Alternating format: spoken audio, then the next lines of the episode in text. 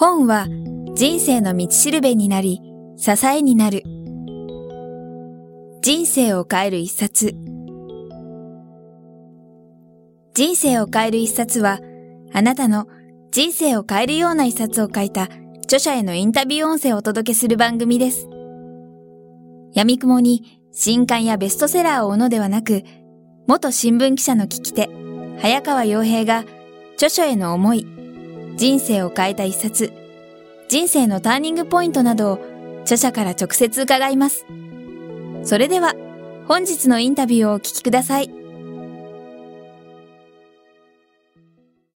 今日ずっと演奏してきてくださったフルート奏者の滝沢美奈子さんとギター奏者の日野正史さんにですねエンディングということで曲を演奏していただきたいと思います滝沢さんよろしいでしょうか？はいえー、本日は、えー、演奏で参加させていただきました、えー、ルートの滝沢美子と申します。今日はですね一曲皆さんに聴いていただきたいと思いますが以前私がですね東北でに旅に行った時に緑がすごく綺麗でそういったとても印象的だったに作った曲を演奏したいと思います。この震災で変わらないもの今までと変わらないものとすごく変わったものと取り返せないものとまた元通りになるものっていうのを一気に皆さんもご覧になったり感じられたりしたと思いますが、えー、今日のね皆様のお話を伺っているうちにこれからですね自分で掴み取るものを探していくこと時代というかそういう時が始まるんだなというふうに感じました、えー、では1曲「グリーンメイド」をお聴きください。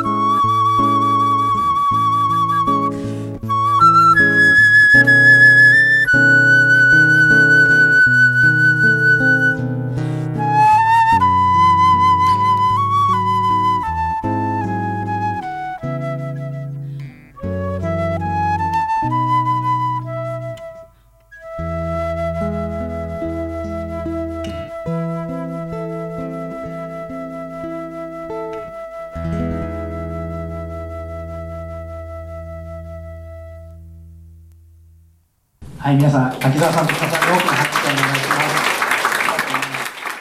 す。はいありがとうございました。ここまでお届けしてきましたこの人生を変える一冊ライブ今日第1回目ということで浜口さんと村尾さんそして堀井さんをお迎えしてお話を伺ってきました。最後になんですけども改めて今日ここにいらっしゃってる参加者の方そしてこの番組聞いてるリスナーに向けてですねあの一言、えー、皆さんから、えー、メッセージをいただければと思います。じゃあ最初に堀井さん。すごく多くの方に向けてるメッセージなんで僕はあの、まあ、いろんなことを考えるような機会の時だと思うので、えー、皆さんの感じることっていうのはすごく大事なんじゃないかなと思います。何が正しいっていうのがないんですよね。さっき紹介したビジョナリーピープルにも書いてあるんですけどあの自分にとっての意義を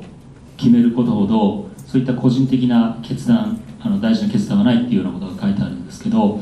いろんなことをやっていいと思うんですよね。でいろんな道を自分で選んでいいと思うのででその時にいろいろ選択肢があるからとりあえず決めなくていいやっていうよりもやっぱりマイクレードを決めてでその通りに進むことによって本当にそれが行きたい方向かどうかが早く分かる。仮に望まない結果が出たとしても早く分かってで方向転換できるのでこういう変化の時ほどやっぱり感じたことをもとにクレドを作って、えー、そして進んでいくっていうのが僕はとても大事なんじゃないかなと思って本当早川さん今回の企画本当に素晴らしかったなと思います。本当ありがとうございます。ありがとうございました。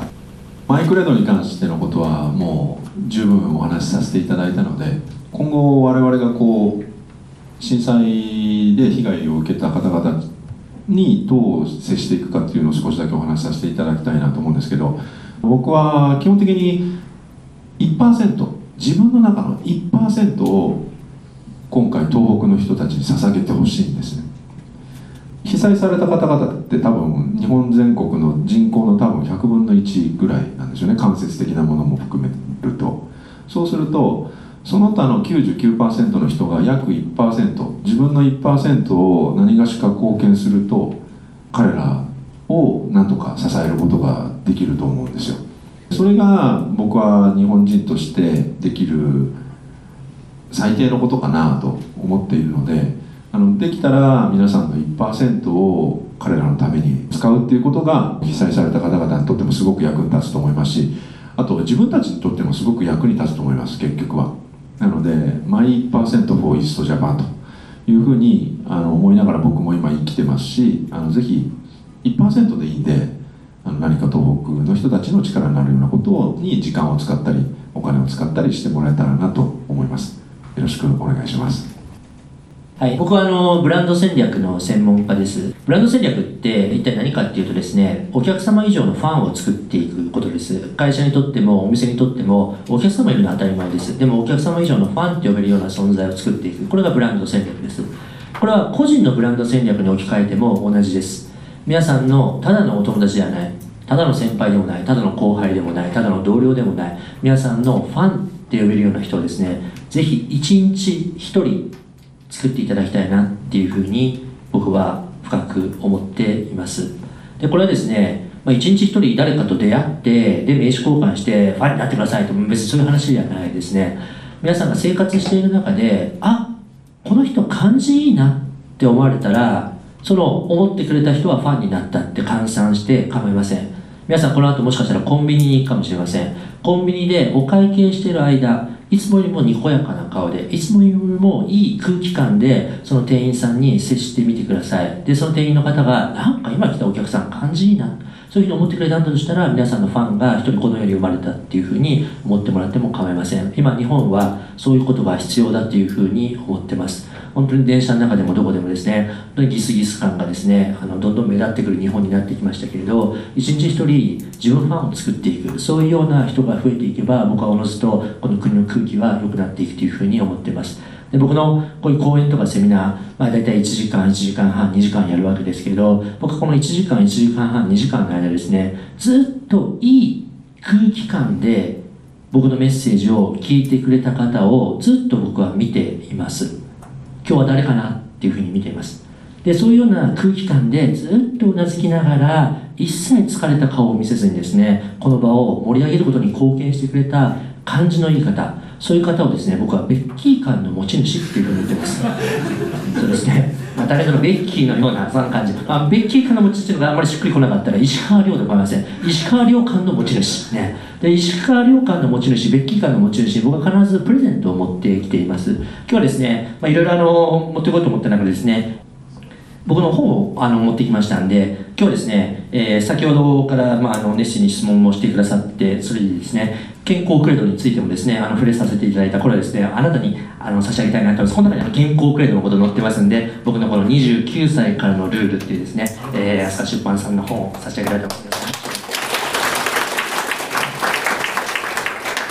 それから、えー、と最前列でですね非常にあの熱心に聞いてくださってですねあの普段からプレゼンテーションとかコミュニケーションとかってねやっぱり社会人あの多くやると思います。ビジネスは毎日がプレゼンっていうプレゼンテーションに関する本を僕はあの出しています。今日はあの僕のプレゼン聞いてあいつなんかうめえなと思ったらぜひ買ってください。これあなたに差し上げたいなと思います。そしてもう一つですね、えっと、経文堂、経文堂のビジネス書大賞っていうあのアワードがあるんですけど、えー、経文堂ビジネス書大賞2011で第3位にですね、えー最近輝いた安売りしない会社はどこで努力しているのかっていうですね、この本のバージョンのこの帯が、第3位あの帯がついたバージョンってすごくあの希少価値が高いんで、これをですね、あなたに差し上げたいなと思いますので、皆さん拍手で。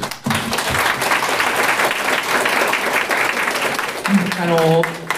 会場の皆さんへのこれメッセージになっちゃいますけど、本当にね、皆さんが見たいだろう日本代表戦がある中ですね、え ー今日はこのトークショーを選択してくださって、本当にありがとうございます。あの、帰りの際はですね、結果を携帯で見ないようにね、街で聞かないようにこうやって帰っていただきたいなと思いますね。もう一つ、僕は今夜投げかけるメッセージの中で、多分最も大切なメッセージ僕今から言います。ペン用意しなくていいです。皆さん、ぜひ、そのジャケットについたシールは剥がして帰っていってください。ありがとうございます。本当に今日は、えー、と皆さん、平日の火曜日にもかかわらず、えこれだけ多くの方にお越しいただいて、本当にありがとうございました。今日、長時間にわたりお話を聞かせていただいた村尾隆介さん、浜口貴則さん、堀江信弘さん、そしてフルートを演奏してくれた滝沢美奈子さん、ギター奏者の日野正史さん、そしてスタッフのエンジニアでやってくださった菅野さん、そして来場くださった皆さん、本当にありがとうございました。これにてですね、人生を変わりさすライブ第1回、マイクレード変化の時代に幸せに生きるぶれない自分軸の作り方を終了したいと思います。今日はどうもありがとうございました。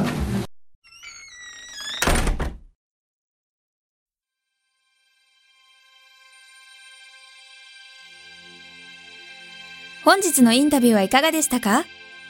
渡辺美希さんや茂木健一郎さんら、